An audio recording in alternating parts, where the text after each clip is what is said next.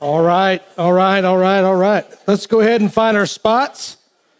If you could, um, turn your Bibles to Genesis chapter 22. It is good to see you. If you're a guest with us, we are glad that you are here. Um, so, we're doing this volume of the book series, and I knew this chapter was coming, and uh, I'm, I'm just a little excited. I love this chapter. I, I reference it a lot. I love to teach this chapter. I don't know if I've ever truly had the opportunity to fully preach it. Well, how do I know that? Because I tried to find all my old notes and they didn't exist. So, so it's all fresh, baby. That I'm really, really excited uh, about it. So Genesis chapter 22. But as uh, as you turn there, I do want to say a massive, huge thank you to Matt Roach. Matt, is he in here? did he bounce? Hey, there he is. Wave your hand, Matt. Give him a round of applause. Matt is a dear, dear friend, dear brother of mine. I love him. And he sacrificed business, he sacrificed job, uh, time, all of that to come up here and build these handrails. Now, we had those, we had a bunch of people who came and helped um, with that as well. So we're grateful for everybody that came and sacrificed. But man, Matt, thank you. Uh, they look phenomenal. I've had nothing but um, comments about them. Um, those of you who are worried about the metal, yes, we know it's got to get painted. We, we, we, will we'll head that way. Um, I'm putting Chris Ted in charge of that. Whether he knows that or not, he's in charge of it. So we need, to, we definitely need to get those those covered. But man, thank you again. It means a lot. Um, I just I kept popping out. I was trying to get some stuff done, and I kept popping out just because I wanted to see the progress and I wanted to see all the work. And man, it just it was just a long day coming. I was telling Ron yesterday. I said, you know, the the handrails were a thing that was in my mind to accomplish long in the future when we finally got there. I mean, it happened yesterday, and, and I'm I'm grateful for that. And we have now we have a sink in the kitchen area. Praise Jesus. Woo, we've been waiting for that day for a couple years. So we have running water in the kitchen. We also have a stove oven thing working. So praise the Lord for that. Now, that being said, let me talk to the parents just for a moment. It is a commercial oven. And Because it's a commercial oven, we have um, pilot lights going in there. So to touch the top of the stove, it is hot. Not like burning, burning hot, but it's hot. So let's keep our kids out of there. Can we just make a mind to just keep our kids out of the food prep? That's what we call it. We don't call it kitchen, we call it food prep for code reasons. So the food prep, let's stay out of there uh, with, with our munchkins. And if you need to use the oven, come see me. There's a little trick we need to talk, talk about. All right, so you all ready? That was the end of the business meeting. Genesis chapter 22. Genesis chapter 22, we're, um, we are walking through the volume of the book, and the sermon title, as you see, is You Are the Picture. So if you remember last week, we talked about how you, you have to step back and see the big picture and understand where it is that you fit in in it. And we, we tend to look in through a microscope to try to see God's big picture. And so we spent some time looking at seven chapters last week and just getting the big picture and finding our place in it and learning from Abraham's life. And today, we're actually going to do a little bit of a deep dive into this chapter. Now, this is an amazing chapter in your Bible, uh, Genesis 22. If you've never read it, uh, I pray that you're familiar with it by the end. Um, if you've just read it and you're familiar with the story of Abraham taking his son to the mountain and getting ready to slay his son as a burnt sacrifice and God staying him, and maybe you're familiar with the story that's where we're going to be um, this, this morning. And uh, man, we're just going to look at the life of Abraham here and, and the story, and we're going to get a general picture, just a general picture of what it looks like when someone goes through one of the greatest trials of their life. And I think we can glean from that. Uh, but we're also going to see a beautiful picture of the story that paints Christ's sacrifice on the cross. Man, it's a beautiful, beautiful picture laid out here in, in chapter 22. But then we're also see that our lives are also a living picture of what it looks like to follow Christ. And so that's kind of the deal. If you have study sheets, you'll realize, wow, there's not as much on here as normal. There's only three blanks, but I got a, like a thousand verses. If we're going to be walking through them, that was a hyperbole, by the way, not a thousand. There's just a lot. So we're going to look at a bunch of verses, but I'm just going to put them up on the screen, and I'm just encourage you to write these things down. Um, man, let's pray. Y'all ready? I, I'm just like giddy. I'm so excited. I just love this passage. All right, so Father, Lord, I pray that you would speak uh, today, Lord, any flesh that I would have that would hinder this, and just, Lord, my excitement to preach this passage. Lord, I, I pray that you would speak, Lord, Lord, that we don't need to hear from my notes, Lord, we don't need to hear from me. We need to hear from you, Lord. May it be your word that is preached and proclaimed. We give you the praise, the honor. Amen. Amen. All right, so how many of you are familiar with this story? Just kind of familiar with the story? All right, so there's some hands going, hey, uh, not, not so much. Okay, well, that's fine. We're going to walk through the story. We're only going to get to verse 14 today. So, verses one, we did seven chapters last week and 14 verses this week, and that's all right. Um, so, we're just going to walk through the story a little bit at a time. I'm going to make some comments, and then we'll make some application. But all right, so here's the first thing I want you to get, though, on your notes is this story provides a historical documentary of a real test of faith. It's a historical documentary of a real test of faith. And so you'll notice on your sheet, I've got it break, broken down historical, prophetical, and practical. Those are the three applications of Scripture historical, doctrinal, and, and, and, and uh, practical or inspirational, however you want to do it. All right, so Genesis chapter 22, verse 1. And it came to pass after these things that God did tempt Abraham and said unto him, Abraham. And he said, Behold, here I am. And he said, Take now thy son, thine only son Isaac, whom thou lovest, and get thee into the land of Moriah, and offer him there for a burnt offering upon one of the mountains, which I will tell thee of. And so what you see here is that God tells Abraham to offer his son up as a burnt offering in the land of Moriah. Now, how would you feel if everything has gone well, right? I mean, if you remember last week, Ishmael's been gone. He's out. Uh, he's off the scene. Abraham's 100 years old. His wife is, is now in her 90s, and they just had a, they had a son. A few years later, you get to chapter 22, and God says, "Okay, after these things, hey Abraham, here's what I want you to do. I want you to take your son Isaac, and I want you to go up to one of the mountains in the land of Moriah, and I want you to sacrifice your only son." How would you handle that information? Not very well, would you? You wouldn't handle it very well. I wouldn't handle it very well. But I want you to see something here. In verse 1, he calls him his only son, thine only son. Why does he say that? Or uh, he says that in verse 2. Why does he say that? Uh, Isaac is only son because if you if you know, he's not the only son. What about Ishmael? Wasn't Ishmael the firstborn? And now you have Isaac, and God calls him his only son. Remember this Ishmael was a child of the flesh, he was not a child of promise. Ishmael should never have been there, should never have happened. So Ishmael is disqualified. If you so let me remind you of Genesis chapter 21, verse 12. Genesis chapter 21, verse 12, it says, And God said unto Abraham, Let it not be grievous in thy sight because of the lad, and because of thy bondwoman. In all that Sarah has said unto thee, hearken unto her voice, for in Isaac shall thy seed be called. Now hold on to that verse. Remember that verse because Abraham is clinging to that promise. Now, God's given him tons of promises. He's given him a whole lot of different things to hold on to, covenants and all types of things. But he, Abraham clings to that statement that, G, that God made. In Isaac shall thy seed be called. Now, hold on to that. Now, notice this. He says in verse 2 to the land of Moriah. This is the very first time you find the word Moriah in your Bible. In fact, it only shows up twice. The second time is found in Second Chronicles chapter 3 and verse 1. So let me take you there. Second Chronicles chapter 3, verse 1 it says, Then Solomon began to build the house of the Lord at Jerusalem in Mount Moriah. What is Mount Moriah? It's the Temple Mount. That's Mount Moriah. It's the Temple Mount. It's where the, the temple was built, where, where the Lord appeared unto David his father. All right, so the, temp, the future temple is built in the land of Moriah, but not just in the land of Moriah, on Mount Moriah. Now, pay attention to the words. The words matter. Amen. Words matter. So notice verse 2. He says to, uh, to the land of Moriah. It doesn't say to Mount Moriah, it says to the land of Moriah. So this is the land surrounding where Jerusalem is located. All right, so then you get to verses 3 and 4. In verse 3 and 4 it says, And Abraham rose up early in the morning and saddled his ass and took two of his young men with him and Isaac his son and clave the wood for the burnt offering and rose up and went into the place of which God had told him.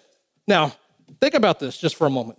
Abraham gets up after God tells him to go sacrifice his son. The very next day, he gets up in the morning, grabs two servants, grabs his son, cleaves wood, saddles the ass, and says, Okay, let's go for a three day journey. So they go for a three day journey, verse four. Then on the third day, Abraham lifted up his eyes and saw the place afar off. And so he makes this three day journey with his servants, with his son. And then you get to verse five. In verse five, it says, And Abraham said unto his young men, Abide ye here with the ass, and I and the lad will go yonder. And what's the next word? Worship. Very first time you find the word worship in your Bible. Let me take you back to verse 2 for a moment. That's the very first time you find the reference of love. It says lovest. You see that in verse 2? So this is a chapter where the very first time love shows up, the very first time worship shows up, it has to deal with sacrifice. Remember the rule of Bible study is pay attention to the first mention of a word. It usually lays out the context, how it's going to be used through the rest of Scripture. So you have worship and love, they're always going to be tied to sacrifice throughout the rest of your Bible. Worship and love are always tied to sacrifice. And so he says, Hey, you guys stay here with this donkey. Me and my boy, we're to go over here and we're to worship. What does that mean? I'm to sacrifice my son as a burnt offering. But notice the end of the verse. Check this out. The end of the verse.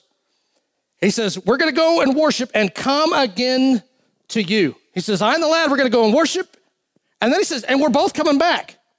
Now pay attention because not nobody knows what else is going on. Only Abraham knows that Isaac's getting ready with the sacrifice.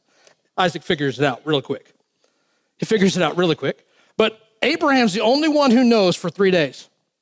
Really, four days, but three days. He's the only one who knows. The two servants, all they know is, hey, we're going to go worship in this land of Moriah. We're going to go do this thing. Okay. Hey, hey, stay here. We're going to go up and we'll worship and we're going to come back. Well, how's that work? How is it possible for them both to go and both to return? It's a huge statement of faith that he makes here. So let me take you Hebrews chapter 11. Hebrews chapter 11, verses 17 through 19. It says, By faith, Abraham, when he was tried, offered up Isaac, and he that had received the promises offered up his only begotten son. What promise was he clinging to? In Isaac shall thy seed be called. God told him, In Isaac shall thy seed be called. And he believed it so much that he knew this that if he went and he sacrificed his son, he knew that God would have to raise him from the dead. A lot of times people go, Well, I just don't know that I could offer my son. I don't know that I could do this. You need to understand the faith that he had. If God was telling him to sacrifice his son, that meant that God was going to have to resurrect him because of what he told him in chapter 21. He knew it. All right, so verse 18, it says, uh, Of whom it was said that in Isaac shall thy seed be called. He's holding on to that. It says, accounting that God was able to raise him up. Man, what a man of faith. So he says, Hey, you guys stay here. We're going to go and worship, we're both going to come back. We, we're, we're, we're coming back. So he puts feet to his faith. You see this in verse 6. And Abraham took the wood of the burnt offering and laid it upon Isaac, his son, and says, Hey, son, I'm old, I'm in my hundreds. Um, why don't you carry the wood? So he puts it on his son, and they and they go, and he took the fire in his hand and a knife, and they went both of them together. And Isaac spake unto Abraham his father and said, um, Hey, Dad. He says, Hey, my, my father. And you could just almost see like Abraham, you know, his son's got the wood, he's got a knife, and he's got the fire. And you know this has to be a silent trick. Because Abraham knows, man, I gotta, I gotta sacrifice my boy. And I'm trusting he's gonna resurrect from the dead, but I, I gotta go through this. And so you just imagine being quiet. And Isaac says, My father, and you can almost see him just go, Here we go. here, here am I. I I'm, I'm, I'm right here. And he says in the middle of verse 7, and he said, Behold, the fire and the wood but where is the lamb for a burnt offering? Now, that question doesn't get answered until we get all the way to John chapter 1. We'll come to that here in just a moment. Where, where, where's the lamb for the burnt offering? And Abraham says this amazing statement My son, verse 8, God will provide himself a lamb for a burnt offering. So they went, both of them, together. You see that the second time. You see that? They went, both of them, together. They're in agreement. And so Isaac does the math, and he's not fully able to solve for X. And dad, dad steps in and says, Well, okay, let me provide the rest of the equation here. Um, we're just going to trust that there's going to be a lamb. We, we're just going to trust that there's going to be a provision for that. And if that means he has to die and resurrect, then so be it. If it means that God provides another way, then, then so be it. But then Isaac realizes that he is the sacrifice. He does, he puts it all together. Oh, I, am the sacrifice. Yeah, yeah, you are the sacrifice. And then Abraham, Abraham continues in the process of complete obedience. I just want you to notice that. God tells him, God tells him to be obedient. I want you to go sacrifice. And every step he takes, early in the morning, he doesn't tarry. He saddles the ass, he cleaves the wood, he gets his son, he gets the servants, he gets his son, and they all travel. Everything he's doing is, is constant state, process of complete obedience. Now we're getting closer and closer to the moment. All right, verse 9. Verse 9 says, And they came to the place which God had told him of, and Abraham built an altar there. So now he's got to build an altar. He lays the wood in order, and it says he bound Isaac his son and laid him on the altar upon the wood. No sign of struggle. Isaac allows his father to bind him. Isaac allows his father to lay him down on this wood. In verse 10, and Abraham stretched forth his hand and took the knife to slay his son. He would have gone up and he would have slit his son's throat. And as he takes the knife, you get to verse 11, and the angel of the Lord called unto him out of heaven and said, Abraham, Abraham. Listen, when, when God says your name twice, you best listen. Abraham, Abraham. And you can almost hear, you almost like, here am I. yes, I've been waiting for you to speak. Please, would you please speak? I'm walking in obedience to the last thing you told me to do. I'm doing it. And then God speaks. And he says, Here am I. Verse 12. And he said, Lay not thine hand upon the lad, neither do thou anything unto him, for now I know that thou fearest God, seeing thou hast not withheld thy son, thine only son, from me. He stops him. And so Abraham lifts up his eyes and looked, and behold, behind him, a ram caught in a thicket by his horns. And Abraham went and took the ram and offered up, offered him up for a burnt offering in the stead of his son. Wow, praise the Lord. So God stops Abraham from sacrificing Isaac. And Abraham demonstrates this is what I want you to get, pay attention to this. Abraham demonstrates a willingness to sacrifice his own son, knowing it was going to cost him dearly. He was willing to do it, but God provides a ram to sacrifice instead. Then you get to verse 14. And Abraham called the name of that place Jehovah Jireh.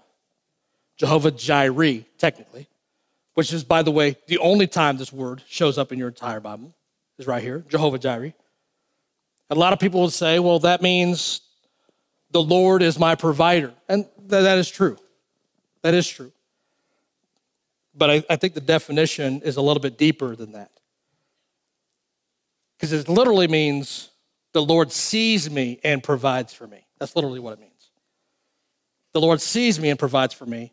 But it's, it's also even deeper than that it literally means the Lord will provide, just watch. That's what Jehovah Jireh means. The Lord will provide, just watch. Oh, there's a, there's a lot going on in verse 14, but Abraham names the mountain Jehovah Jireh. He says, now let's just watch how God's going to provide. The Lord will provide, just watch. All right, so now on your notes, the second thing I want you to see here is that the story provides a prophetic picture of Christ on the cross. That's prophetic picture of Christ on the cross. Notice the picture. We have some awesome ladies on the listen, we got pictures. I I had to pick and choose which pictures to put in there and who would shank me later and who would, who would thank me for not putting them up there. All right, so I just want you to get the idea that this story provides a prophetic picture of Christ on the cross. Now, this is where I'm going to ask you to take a lot of notes. Run these references down because we're going to hit them quickly. And man, if you just want to be blessed, go back this week and read over these things, and you'll see if you could take the life of, you could take Christ on the cross and this story and lay them over each other. It's almost mirror image because it's a beautiful picture for us. And the question I want you to consider here is Does Abraham understand as he's going through this? Does he fully understand that as he's going through this, that he is his life, his story, his trial is painting a beautiful picture prophetically of Christ on the cross? I don't know that he understands it. Maybe he does, maybe he doesn't. But all right, so maybe just off to the side, you might want to write a couple things. Abraham pictures God the Father. Abraham is a picture of God the Father, which makes Isaac a picture of Jesus Christ, right? So Isaac's a picture of Christ. The two young men, the two servants, a lot of people would say, well, they represent the thieves on the cross. The only problem is they're not on the mountain. So I think it could be maybe the thieves on the cross, but it could also represent the Jews. I don't know. But then you also have the ram. The ram is a picture of the substitute, the sacrificial substitute. And then later on, if you were to read the rest of the chapter, you'd find a woman named Rebecca, Isaac's future wife, and she represents the church. Now, we're going to address her next week. All right, so that's kind of how this lays out Abraham, Isaac, the two young men, the ram, and Rebecca. Now, go back to verses one and three, one through three. Now, just for sake of time, we're not going to read every single verse again. You got it, right? So, verses one to three, you find that God the Father is going to offer up his son as a sacrifice because that is, he's the lamb slain from the foundation of the world, right? This is how it has to be. So God the Father is going to offer up his son as a sacrifice. So he hears the news. He sleeps all night, whether he slept or not, I don't know. But this says the next day he gets up and they make a three day journey to get there. And in verses four and five, you find that they show up to this place, this location of the sacrifice, and he sees it afar off. He sees it afar off. Now, something I want you to make note of, and I don't have it up on the screen, is you might write down Mark 15, verses 40 and 41, and Luke 23, verse 49. That's Mark 15, verses 40 and 41, and Luke 23, verse 49, because when Jesus is on the cross, it says that they stood afar off and saw him and watched him. So there's an idea that this is an elevated place that they're able to see from a great distance. And so he shows up from afar off. He stands with his two servants afar off, and they see, they see the place. Mark 15, verse 41, 40 and 41, Luke 23, verse 49. Now, let me just say this. I do not believe that this is Mount Moriah. It's not Mount Moriah. I don't know how it could be Mount Moriah because Mount Moriah is where the temple is built. Was Jesus sacrificed inside the city? Was he sacrificed inside the temple? No. The Bible says he was sacrificed outside of the camp. I believe that he's in the exact same spot as Calvary or Golgotha. That's what I believe. Now, Luke chapter 23, verse 33, it says, And when they were come to the place, interesting phrase, same thing and went unto the place in verse 3. And then verse 4 says, And they saw the place afar off. All right, so Luke chapter 23 verse 33. It says, And when they were come to the place which is called Calvary, it's also called Golgotha, by the way, there they crucified him and the malefactors, one on the right hand and the other on the left. I believe that Isaac is offered in the very same spot that Jesus Christ hangs on the cross. I can't prove that. I cannot prove that. But that's what I believe. Now, something else to think about here. According to 2 Corinthians or 1 Corinthians chapter 5, Christ is our Passover. So Christ is our Passover. And the Passover lamb, check this out, this is really cool. The Passover lamb had to be observed for four days. What day does he show up to be sacrificed? It's on the fourth day. Now it's a three day journey, but got the news on the first day, right? So day one is day one. Three days journey, three plus one is four. All right, so Exodus chapter 12. Exodus chapter 12, verse 3 says, Speaking unto all the congregation of Israel, saying, In the tenth day of the month, they shall take to them every man a lamb, according to the house of their fathers, a lamb for an house. Skip down to verse 6, chapter 12, verse 6. And he shall keep it until the 14th day of the same month. So, four days are to observe the lamb. Four days of observing Isaac as a type of the Lamb. Jesus walked into triumphantly into Jerusalem, presented himself as King of Kings, Lord of Lords. On the fourth day, he was crucified. Four days later. And the prophecy goes even more and more and more, right? On the 4,000th year of human history, Jesus is crucified. Right? As a day with the Lord is a, a thousand years, a thousand years is one day. The, the type just keeps, keeps going and going and going.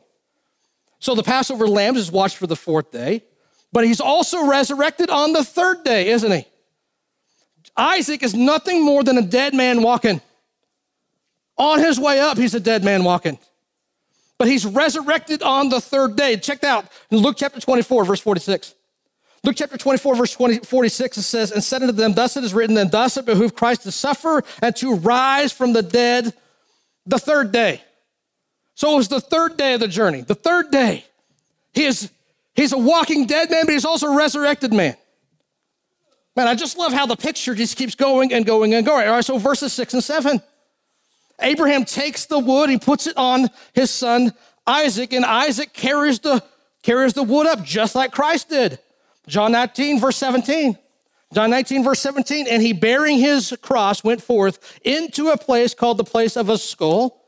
That's which is called in the Hebrew Golgotha. Golgotha, Calvary, same place. I believe it's the same place that Isaac and, Abraham are at right here.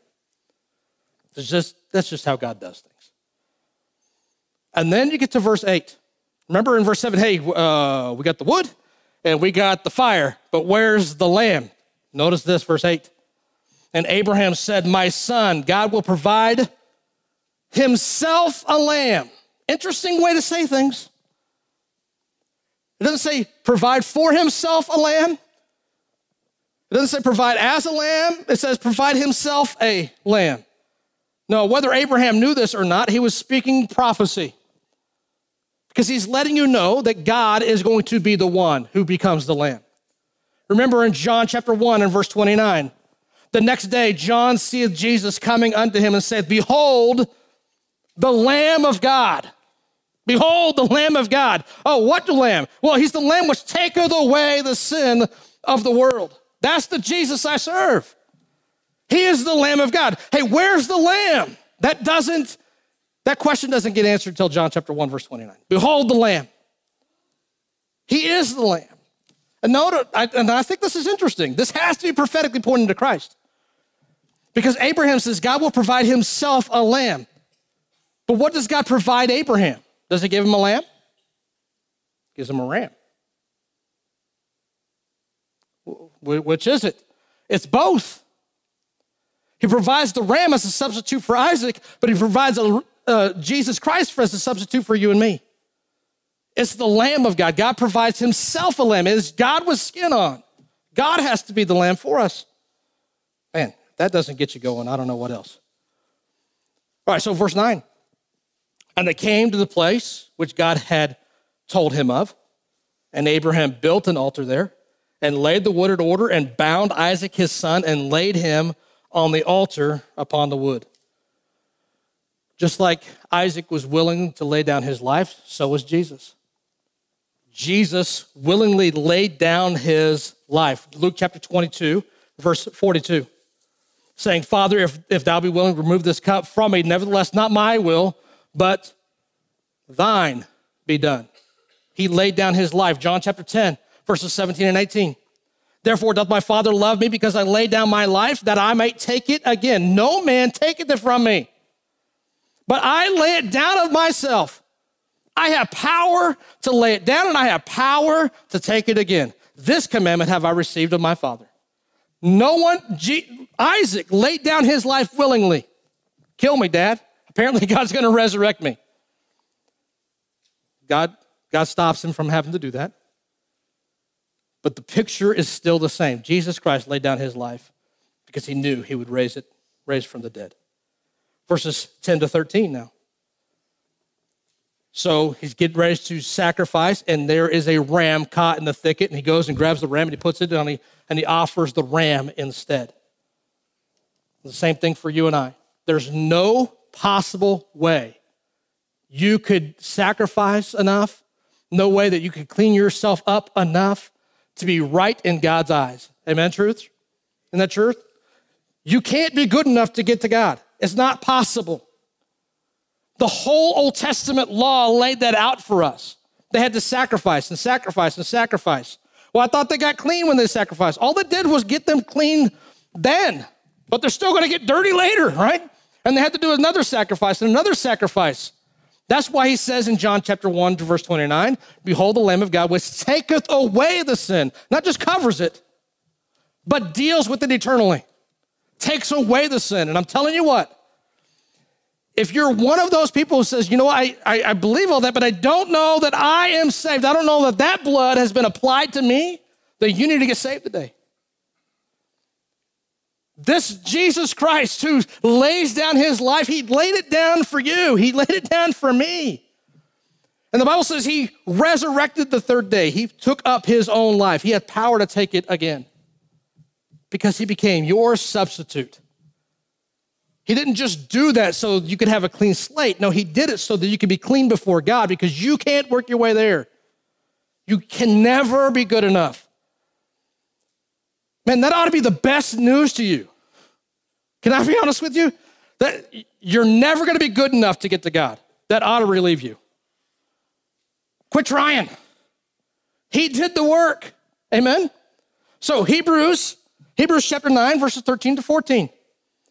He says, For the blood of bulls and goats and the ashes of an heifer sprinkling the unclean sac- sanctified the purifying of the flesh, how much more shall the blood of Christ? How much more shall the blood of Christ, who through eternal spirit offered himself without spot to God, purge your conscience from dead works to serve the living God? That Old Testament law was nothing more than a schoolmaster to the Jews and to all the world. You can't measure up to God's holiness. You can't keep all the law. Those sacrifices can't do it. That's why you have to do it over and over and over again. But man, he entered one time into the holy place. The blood was applied.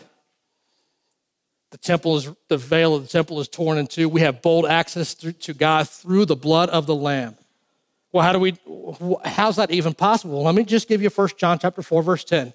1 John chapter 4, verse 10. Herein is love, not that we love God, but that he loved us and sent his son to be the, we use that word every day. Propitiation. What'd you say? Excuse you, bless you. Propitiation. Well, what does that mean?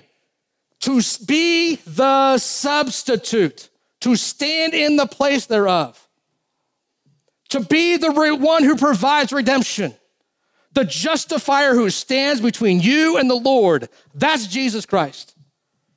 So the best news on the planet is this. You those of you who do not know Christ as your savior, you are separated from God. There's no way you can get to God on your own. It's not possible. Be relieved. Quit trying.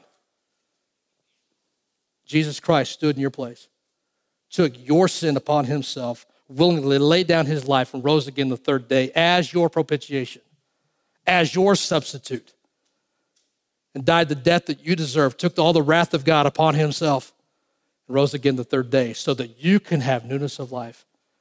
The Bible says, if you believe in your heart, confess with your mouth the Lord Jesus, thou shalt be saved. For the heart man believeth unto righteousness, but the mouth confession is made unto salvation. Romans chapter 10, verse 13. Whosoever shall call upon the name of the Lord shall be saved. That can happen for you today. You can be saved today. But the only way for that to be happening is if he is your propitiation, that you're trusting in him. You're trusting in Him to be the sacrifice, the one who rose from the dead. You can be saved today. Wow. It's awesome, isn't it? Verse 14. Verse 14. And Abraham called the name of that place Jehovah Jireh. In other words, remember, God will provide. Just watch. God will provide.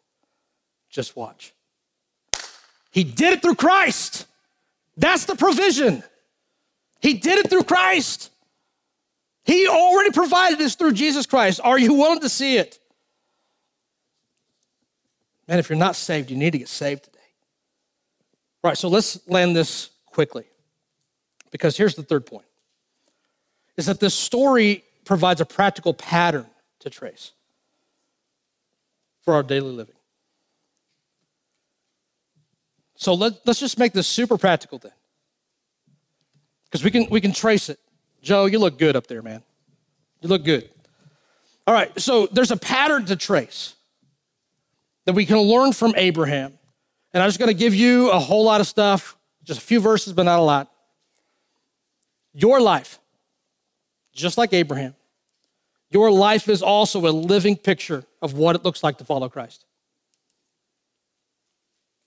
How's your picture going? How's that moving picture going? Because you are a living, walking, breathing billboard of what it looks like to follow Christ. Just like Abraham living his life is a type of Christ, is a picture of Christ, so are you. 1 Peter chapter 2, verse 12. Having your conversation honest among the Gentiles, the lost, that whereas they speak against you as evildoers, they may by your good works, which they shall behold, glorify God in the days of visitation. In other words, people are watching and they're paying attention and they're seeing the way you live your life. And that is a representation of what it means to follow Christ. How's your picture going? Is it worth tracing? Acts chapter 4, verse 13. Man, I love this. Now, when they when they saw the boldness of Peter and John perceived that they were unlearned and ignorant men, they marveled and they took knowledge of them that they had been with Jesus. When you enter a room, do people recognize?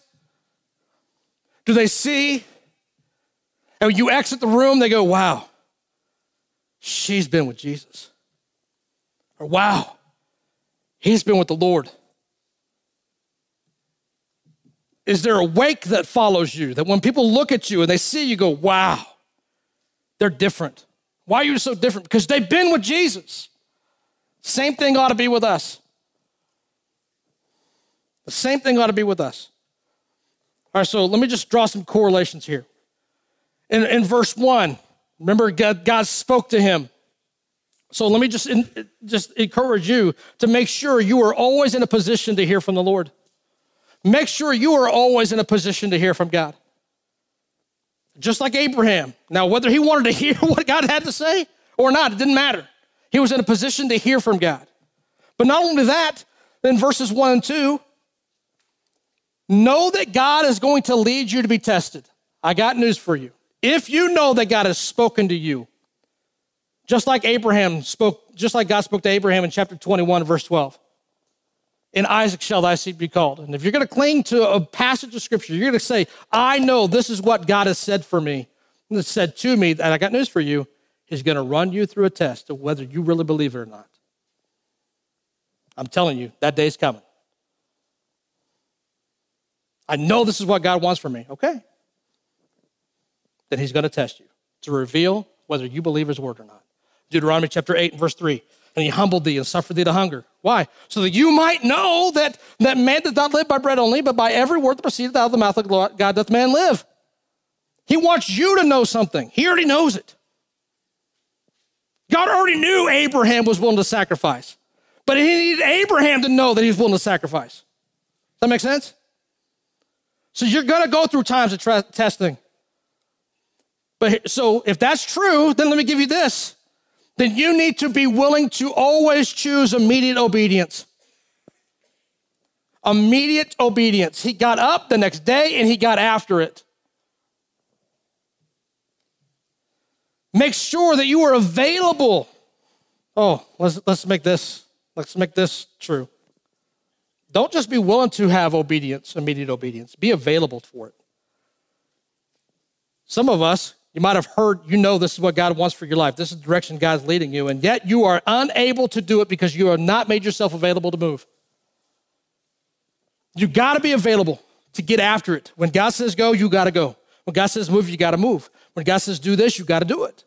And some of us were hindered. We hold it. We've got baggage. Oh, we can't do it. And Abraham says, I'm going to get up and clear off the schedule. Didn't matter what was happening the next day. All right, so in, in verses three to five, remember, he takes his son and he takes these two, the, the two servants. All right. So if God is moving in your life, then you got to be willing to invite others to join you as you walk in obedience. If you're truly walking with the Lord in obedience, then I'm just telling you, don't do that on your own.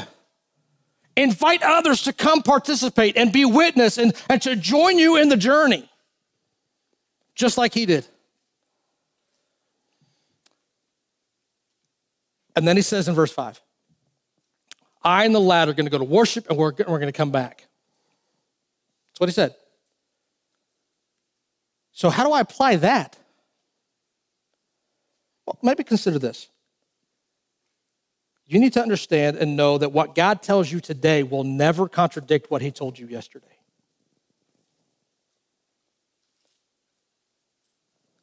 It won't.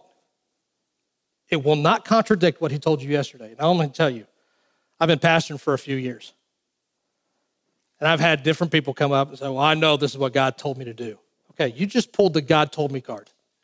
So when God told me card, that's between you and Jesus. That's between you and the Lord. But I think it's kind of funny. When they come back about two months later, well, this is what God's telling me. That's kind of opposite of what you just told me two months ago. Did God really say that or not? Isn't it interesting? God always tends to, to tell us what we want to hear. I think that's interesting. Oh, it's what I really, would want. I think God's confirmed it. Okay. But know this God will never contradict what he t- today what he told you yesterday. If it was true yesterday, it's still true today. Now he may redirect. He may redirect just like he told Abraham, hey, don't, don't do it. But it's not contradicting. Now, if you remember, I made the, made the comment that yeah, he chose immediate obedience. But what you find in verses 6 to 13 is that he chose consistent obedience. He continued to go the direction of the sacrifice. Every step he made, every decision he made was in the direction of complete and consistent obedience. Be consistent and complete in your obedience. All right? But then there comes the moment, right? There's that moment where you got to actually bind the son right? You got to put all on the altar that you just built with the wood. And then there's a moment where you actually have to have the knife to do this. I mean, there's that moment. I'm not telling you God's telling you to go home and sacrifice your child. We're going to take you to jail, right? God didn't tell you that, right? But I'm telling you, you're going to have moments where you're going to have to choose obedience even when you know it's going to hurt. Because here's the deal we can be consistent in our obedience. Yes, this is the direction that God wants me to go. Yes, I'm doing it. I'm making steps and I'm going in this direction. I've even invited people to come along and to watch from a distance. But there's that moment where you actually have to do it. And are you willing to do it even though you know it's going to cost you, even though you know it's going to hurt? Because those are the moments when you really find out whether you fear God or not. It's in that moment. Do you really fear God or not? Because we can get really obedient all the way up until the pain. But the moment the pain gets ready to come, that's usually when we balk. But man, I call that the moment of crisis. How do you know when you reach a moment of crisis? It was when you're tempted to quit, when you're tempted to walk. That's how you know you reached a moment of crisis. And here's what you need to get from this God isn't interested in taking everything away from you, that's not his goal. It's not the goal. Here's what God's interested in He wants us to be willing to count the cost and be willing to pay the cost. That's what He wants. Are you willing to count the cost? And if you're willing to count the cost, are you willing to pay the cost? That's what he desires. Matthew chapter 10. Matthew chapter 10, verses 37 and 38. He that loveth father or mother more than me is not worthy of me. And he that loveth son or daughter more than me is not worthy of me. And he that taketh not his cross. See, you're also Isaac. You're also Abraham. You're both. Because there's a cross for you to bear. And followeth after me is not worthy of me. In other words, there's going to be some relationships that are going to have to go. Kenny Morgan puts it this way to follow Christ means you're going to have to give something up and someone up. I got news for you. That's the truth. It's going to cost you someone and something. That's how you'll know whether you fear God or not. But my prayer is in verse 14 that whatever it is that God's calling you to, whatever God's doing in your life, you'll be able to name it Jehovah Jireh. The Lord will provide. And I can't wait to watch Him do it. Embrace a new, renewed vision of who God is and of what God does. Is He your Jehovah Jireh? The Lord will provide, and I'm going to watch.